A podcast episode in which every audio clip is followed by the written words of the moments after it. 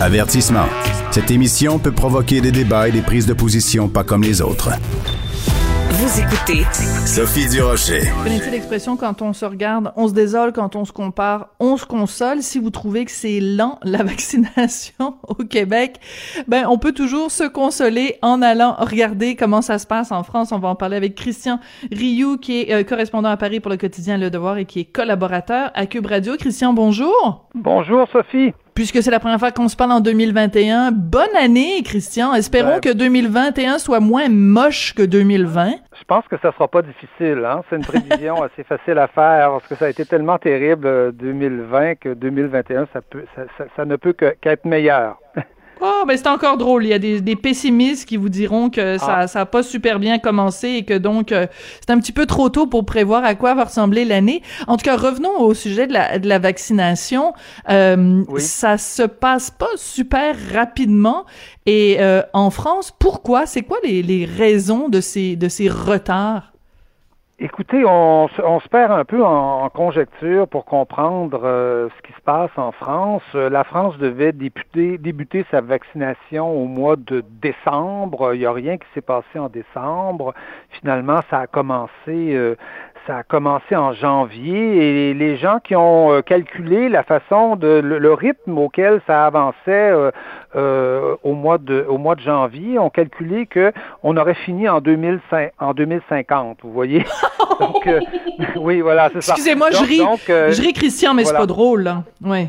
Non, non, non, c'est pas drôle parce que évidemment il y a, il y a des vies là qui sont euh, qui sont en jeu. Donc, euh, euh, la, la France avait prévu au début un plan de vaccination é- euh, étrange qu'on comprend pas, très lent, très euh, très euh, très étalé sur sur le temps. Euh, ensuite, évidemment, face aux critiques, à servir bord pour essayer d'accélérer les choses. On, on a euh, on a créé, par exemple, 833 centres de vaccination un peu partout. Les municipalités ont créé ça, sauf que les doses n'arrivent pas. Aujourd'hui, il y a à peu près euh, autour, un peu plus de, de 400 000 personnes qui ont été euh, vaccinées en France, ce qui est finalement, euh, ce qui est finalement très, très, très peu. Ah oui, c'est pas mal. Euh, Ah non, vous trouvez ça peu? Parce que, écoutez, euh, la, la, avant que vous soyez là, parce que vous avez été euh, Oui. euh, absent donc euh, pendant deux semaines, vous aviez bien le droit. euh, notre collaboratrice Rachel Binas nous disait, euh, je pense, c'est la première semaine de janvier, il y avait seulement 500 personnes. Donc là, vous nous dites, on est rendu à 400 000 quand même. La cadence a repris, donc la, la, la cadence c'est quand même beaucoup bien meilleure aujourd'hui qu'elle l'était euh, début janvier. Oui, la cadence est, est évidemment meilleure qu'elle était début janvier, mais c'est relativement insignifiant comparé à l'Allemagne fait au moins deux fois mieux.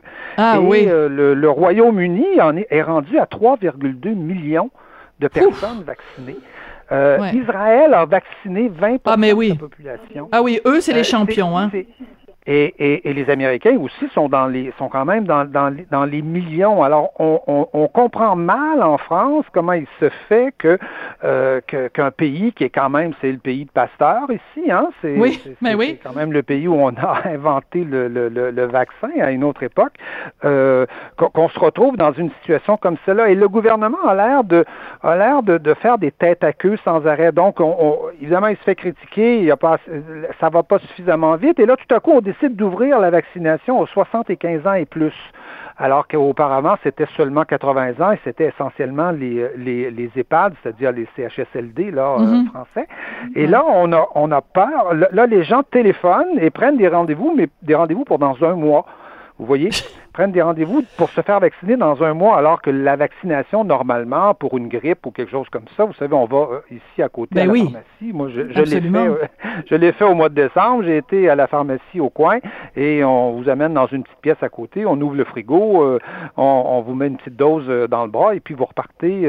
ça ça Ouais. se déroule en, en, en 15 minutes. Donc, pourquoi Bon, on a incriminé la bureaucratie. bon, Ben, c'est ça que j'allais dire, Français. parce que la bureaucratie Oui, française, c'est c'est là, je veux dire, c'est Absolument, mais vous savez, le- la France en 2000, euh, on avait, on, on disait que la France, l'OMS avait avait euh, avait dit que la France avait le meilleur système de santé au monde. Hein, ah ouais. En 2000. Bon, on est bien sûr, on n'est plus en 2000, mais pour, connaître le, système de santé québécois et le système de santé français, je peux vous dire que le système de santé français est quand même très très efficace et, d'un niveau d'un niveau d'un niveau très très bon. Alors qu'est-ce Alors c'est quoi? C'est la réticence? ben, C'est la ben, réticence des Français? ben, c'est pas la, je crois pas que ce soit la résidence des Français. Le jour où on aura vacciné tous les tous ceux qui veulent l'être, euh, on pourra parler de la résistance des des, des, de, de, de, des restants là, des autres. Mais je pense qu'il y a un problème, il y a un problème européen visiblement là-dedans. C'est-à-dire que c'est l'Europe qui a commandé les doses. Euh, et l'Europe, évidemment, euh, bon, l'Europe en ce moment a des problèmes un peu avec Pfizer qui a retardé ses, ses livraisons, euh, qui, qui, donne une priorité évidemment aux, aux, Américains, aux États-Unis qui ont investi des milliards évidemment dans, dans, dans la recherche. Mais il semblerait que l'Europe a, dans le fond, étalé ses, ses commandes, a fait des commandes assez tardivement et les a étalées sur un grand nombre de fabricants de, de, de, de, de vaccins, dont Sanofi, qui est le vaccin français et qui est le vaccin le, plus en retard, c'est-à-dire un vaccin qui hmm. n'arrivera pas avant la fin de l'année, semble-t-il. Donc, donc, donc les, toutes ces commandes séparées font en, font en sorte finalement que euh, l'arrivée des vaccins en France est relativement lente. On essaie de l'accélérer. Là, il y a eu des commandes supplémentaires euh, de fait, mais beaucoup de pays se sont plaints. L'Allemagne se plaint euh, énormément et d'ailleurs l'Allemagne a essayé d'aller commander des doses, elle, séparément de, de, de l'Union européenne. C'est ce qu'ont fait les Anglais. Hein. Les Anglais qui, qui, au moment des commandes, étaient dans l'Union européenne, dans le marché européen, auraient pu se dire, ben, pas, pas, de problème, c'est l'Europe qui va faire les commandes, comme la France a fait, mais les, Britanniques ont décidé de se débrouiller sur leur propre base et ils ont commandé eux-mêmes leur propre mhm. vaccin. mais est-ce que c'est pas justement... Leur vaccin va bien, eux. Va bien. Mais est-ce que c'est pas justement une preuve assez flagrante que, euh, finalement, euh, l'Angleterre a bien fait aussi, le Royaume a bien fait de sortir justement de cette Union européenne? Parce que si l'Union européenne, au moment où ça compte le plus, c'est-à-dire au moment où, c'est une question de vie ou de mort, qu'elle n'est pas capable, disons, euh, pour parler euh, communément, de livrer la marchandise, c'est pas justement la preuve que, que, que Bruxelles est inefficace? Ben, en tout cas, on peut dire que ça, comme on le dit chez nous, ça regarde mal. C'est au moment où le, où le, où le, où le Royaume-Uni sort de, de l'Union ben européenne, où on, nous on prévoit, on prévoit les cataclysmes économiques les plus affreux. Dans le fond, le pays qui fait le mieux euh, dans, dans, dans, dans, la région et, sur le continent, incluant le Royaume-Uni, ben c'est le Royaume-Uni qui, euh, qui, qui, euh, qui, performe assez ironique. de, ce côté-là. Oui, c'est assez, assez ironique et, et, ça montre, je pense aussi, parce que bon, peut-être que les commandes de l'Union européenne sont intéressantes pour un petit pays, là, je sais pas, moi, comme la Slovénie, qui n'a pas un pouvoir de négociation très fort auprès des compagnies, mais pour des grands pays comme la France, l'Allemagne et le, et le Royaume-Uni, euh, peut-être que là, se, se, débrouiller sur ses propres bases, c'est peut-être pas non plus une si mauvaise, euh, une si mauvaise, euh, une si mauvaise solution. En tout mais, cas, mais c'est là, mais c'est là que c'est intéressant, Christian. Juste deux secondes de, de réflexion. C'est que là, ça devient intéressant parce que l'idée justement d'avoir une Union européenne, c'est que les plus forts aident les plus faibles. Mais c'est plate à dire, là, je vais être très, très euh, démoniaque, très machiavélique dans, dans, dans, mon observation, mais quand c'est une question de, de, de survie, ben, t'as, as moins envie de prendre soin des plus faibles. Je sais que c'est très, c'est horrible de dire ça, mais si les pays avaient été euh, indépendants et qu'ils avaient pu justement aller eux-mêmes négocier avec les géants euh, pharmaceutiques, le big pharma, peut-être que les pays s'en seraient mieux tirés. Oui, en tout cas, c'est sûr que certains pays, et, notamment la France, l'Allemagne et, le Royaume-Uni, s'en seraient mieux, s'en seraient mieux tirés. tirés mais il y, a aussi, vous savez, le principe, euh, le principe de l'Union européenne, c'est qu'on fait des commandes, mais on, répartit les doses en fonction de la population. Euh, euh, des, des, pays, en proportion de la population des pays. Mais l'épidémie n'est pas égale partout. Euh, il y a des endroits où l'épidémie est plus est plus féroce et plus mm-hmm. est plus répandue que dans que dans d'autres pays. Il y a des pays relativement relativement épargnés. On ne sait pas mm-hmm. pourquoi, on comprend pas exactement pourquoi. Et donc c'est peut-être pas non plus le meilleur mode de, de, répartition. Je sais qu'au Canada, je pense qu'on répartit un peu les choses de la même façon sur les en fonction des, des provinces.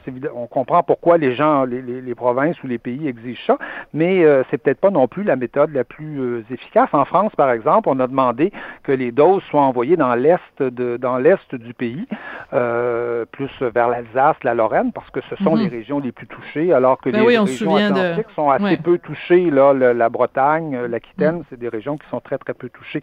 Et donc, il est peut-être un peu normal qu'on qu'on envoie les doses là où là où l'épidémie fait rage. Oui, euh, je c'était pas prévu au programme, Christian, mais euh, je veux qu'on se parle du couvre-feu parce qu'il est maintenant partout Oui. en France à 18 heures. Oui. Ici, on a beaucoup de difficultés avec un couvre-feu à 8 heures. Je suis sûre que si on annonçait demain matin aux Québécois que le couvre-feu était à 18 heures, euh, ce serait vraiment une énorme déprime qui s'abattrait sur nous. Comment ils réagissent les Français? Et vous, vous réagissez comment à ce couvre-feu à 18 heures, Christian? Ben, écoutez, le, le, le couvre-feu ici euh, a, a été perçu de façon quand même, je vous dirais, relativement positive. faut Ah dire oui? que le couvre-feu est, oui, le couvre-feu est arrivé ici comme une mesure euh, de, de, un peu, une, une certaine mesure de liberté, c'est-à-dire qu'on a réouvert les petits commerces, mais Mhm. on a imposé un couvre-feu. Vous voyez? Mhm. Alors du donnant-donnant, on avait une- on, on avait une situation de, de, de commerce, seuls les commerces dits essentiels étaient, euh, étaient ouverts. Et ça, c'était très, très dur pour, pour, pour l'économie. C'était très, très dur Mm. même pour, pour la population et en- notamment pour les, pour les petits commerçants. Et, euh, et, donc, on a, euh, quand, quand, début novembre, là, quand, quand on a, euh, au mois de novembre, quand, quand, quand on a changé les mesures, on a établi un couvre-feu et on a réouvert les, les petits commerces. Et donc, le couvre-feu a été, dans le fond, considéré comme un Mm. pis-aller à ce moment-là. Et euh, c'est très bizarre parce qu'on a fait le couvre-feu pendant une semaine. Ensuite, on l'a, on, avait essayé le couvre-feu auparavant pendant une semaine et ça avait semblé donner des résultats, mais on l'avait pas fait pendant assez longtemps. Et là, le couvre-feu aujourd'hui, maintenant, bon, il était, il était comme vous l'avez dit à 20 heures. Maintenant, il est, euh, il est à, à 18 heures. Le, couvre-feu quand, en tout cas, on a l'impression euh, que ça a calmé la situation quand même en France. La France est, aujourd'hui dans la, en Europe un pays qui se débrouille pas trop mal concernant euh, concernant l'épidémie, peut-être parce qu'elle a pris des mesures assez tôt, c'est-à-dire au mois de novembre, et qu'elle a pu libérer la période de, la période de Noël, alors que Mm. les pays qui qui ont attendu un peu et qui ont pris des mesures en décembre, évidemment, se sont retrouvés avec des vacances de Noël un peu un peu ravagées. Mais c'est- sûr que le couvre-feu à 18 heures, c'est assez difficile aussi pour les Français, dans la mesure où, vous savez, les gens ici mangent à 20 heures. Ben, c'est Euh, ça. Et les, les Français t- travaillent souvent très tard. Ils, ils- bon, ils, ils vont, Mhm. ils vont prendre facilement une heure et demie pour dîner le, le- le midi, mais euh, le, le soir, euh, il est très courant que les gens travaillent jusqu'à Mhm. 6 heures, euh, des fois Oui. même 6 heures et demie. Moi, je rejoins facilement des attachés de presse ou des gens dans des dans des dans des associations, des organismes là euh, à, à 18h30, hein, Euh, Hum. alors que chez nous déjà les gens seraient partis euh, probablement. Et donc euh, les gens rentrent tard pour euh, et mangent à, et mangent à 20 heures et, et tout ça c'est un peu c'est un peu chamboulé. Euh, D'ailleurs on, on- on a l'impression qu'on veut qu'on veut imposer des méthodes, euh, je dirais des mœurs un peu américaines, c'est-à-dire presque pas prendre de temps pour manger le midi, finir plus tôt. Quel euh, scandale! ce- ce- ce- oui, oui, oui, oui, oui, mais quand même, c'est vrai que c'est pas dans les, c'est pas dans les mœurs. Non, ben, pas du tout, oui. Et voilà, c'est ça, pas, pas du tout. Et donc, donc le, le couvre-feu, je vous dirais, est, est, est perçu comme un, comme un pis-aller, mais, euh, mais finalement une mesure qui est quand même pas trop, euh, euh, trop, trop sévère par rapport, notamment à la fermeture des commerces, parce que ça, la fermeture des commerces, on le voit avec les, les, les bars, les, restaurants et tout ça. C'est, ça fait extrêmement mal. Et là, je, je vous dirais que le couvre-feu fait moins mal, même si, euh, même si à 18 heures, il fait quand même euh, un, un- un peu mal. Donc ça veut dire que euh, on peut aller euh, prendre un, un petit euh, un petit café au lait, un crème euh, à à 18 heures, mais enfin 10, euh, 17h59, mais à partir de 18 heures, il faut rentrer à la maison. Bon, ben de quoi ils se plaignent Oui, les Français on- on- Eux au moins Oui, ils peuvent le crème- aller euh, Le crème, on va le prendre dehors, vous savez. Oui, oui, c'est ça. le café crème, on va le prendre Oui. dehors, debout dehors. Mais bon, écoutez, euh, c'est pas moins 20 ici, là. Donc, euh, donc Non. les gens, euh, les gens, les gens peuvent prendre, euh, euh, d'ailleurs, euh, peuvent prendre aussi un vin chaud. Euh, euh, comme j'ai fait ce week-end. oh, arrêtez, s'il vous plaît, Christian, là. Non, non, non, non, ça, c'est vraiment pas gentil, là. C'est, c'est, ah, vous, nous vous, nous narguez. Non, non, vous avez pas d'affaire à nous dire ça, parce que sinon, on va être très fâchés contre vous. Vous, avez, vous pouvez vous payer des plaisirs auxquels on n'a pas le droit. On n'a pas le droit ici au Québec. Alors, on, on, un petit point quand même, il nous reste quelques minutes. Parler rapidement de Couchetard qui veut racheter Carrefour, qui se fait dire hors de question. c'est signe de quoi de, la part de la part de la France, du ministre des Finances et tout ça, de l'économie? C'est signe que c'est c'est pas signe que ça serait pas une bonne affaire sur le plan économique. Je pense que sur le plan économique, la plupart des milieux économiques français seraient d'accord pour dire que une alliance comme celle-là, qui est une alliance amicale hein, entre Carrefour et, mm et Couchetard, pourrait pourrait être profitable aux deux aux deux groupes. C'est signe que c'est inacceptable sur le plan politique. Ah, C'est-à-dire qu'on est dans une situation en France où depuis euh, 10 ans, 15 ans, on a laissé, je dirais, vendre des fleurons de l'économie française à, à, à, des entreprises étrangères. Et Emmanuel Macron est, est particulièrement accusé d'avoir fait ça. Il l'a fait notamment pour mm. Alstom. Toute la division électrique d'Alstom mm-hmm. a été sacrifié et vendu à General Electric. Ça a été une catastrophe euh, financière pour, euh, pour tout le monde. Ça a mm. été une horreur alors que c'était un des fleurons de l'économie française. Et Emmanuel Macron est extrêmement critiqué, euh, critiqué pour ça. Et à, à, à 15 mois ou à, à, à 10 ah, mois des élections présidentielles, il ne peut absolument pas se permettre de vendre Carrefour, même si économiquement, ça serait probablement une assez bonne affaire et, et, l'offre de d'ailleurs Alain Bouchard est, venu hein, euh, en France euh, mm-hmm. jeudi, vendredi dernier. Oui, le patron de Il a débarqué de son avion privé, il s'est rendu à Bercy, il s'est rendu à Bercy rencontrer Bruno Le Maire, il a attendu trois quarts d'heure, il y a eu un entretien de 18 minutes semble-t-il pour se faire dire non, non, non et non, il n'y en est pas question. Il a, puis il a pris son avion, puis il est reparti. Incroyable. On va se quitter. Immédiatement. C'est inadmissible, c'est impossible politiquement. Mais voilà. Bon, ben c'est très bien résumé. Vous nous avez quasiment résumé ça en autant de temps que ça a pris de, de, régler ça. c'est vraiment ben assez expéditif. Christian Rioux, merci beaucoup. On va se retrouver euh, la semaine prochaine. Maintenant, vous allez être avec nous tous les lundis. Donc, Christian Rioux, qui est correspondant à Paris pour le quotidien Le Devoir et collaborateur à Cube Radio, c'est toujours un plaisir de vous parler.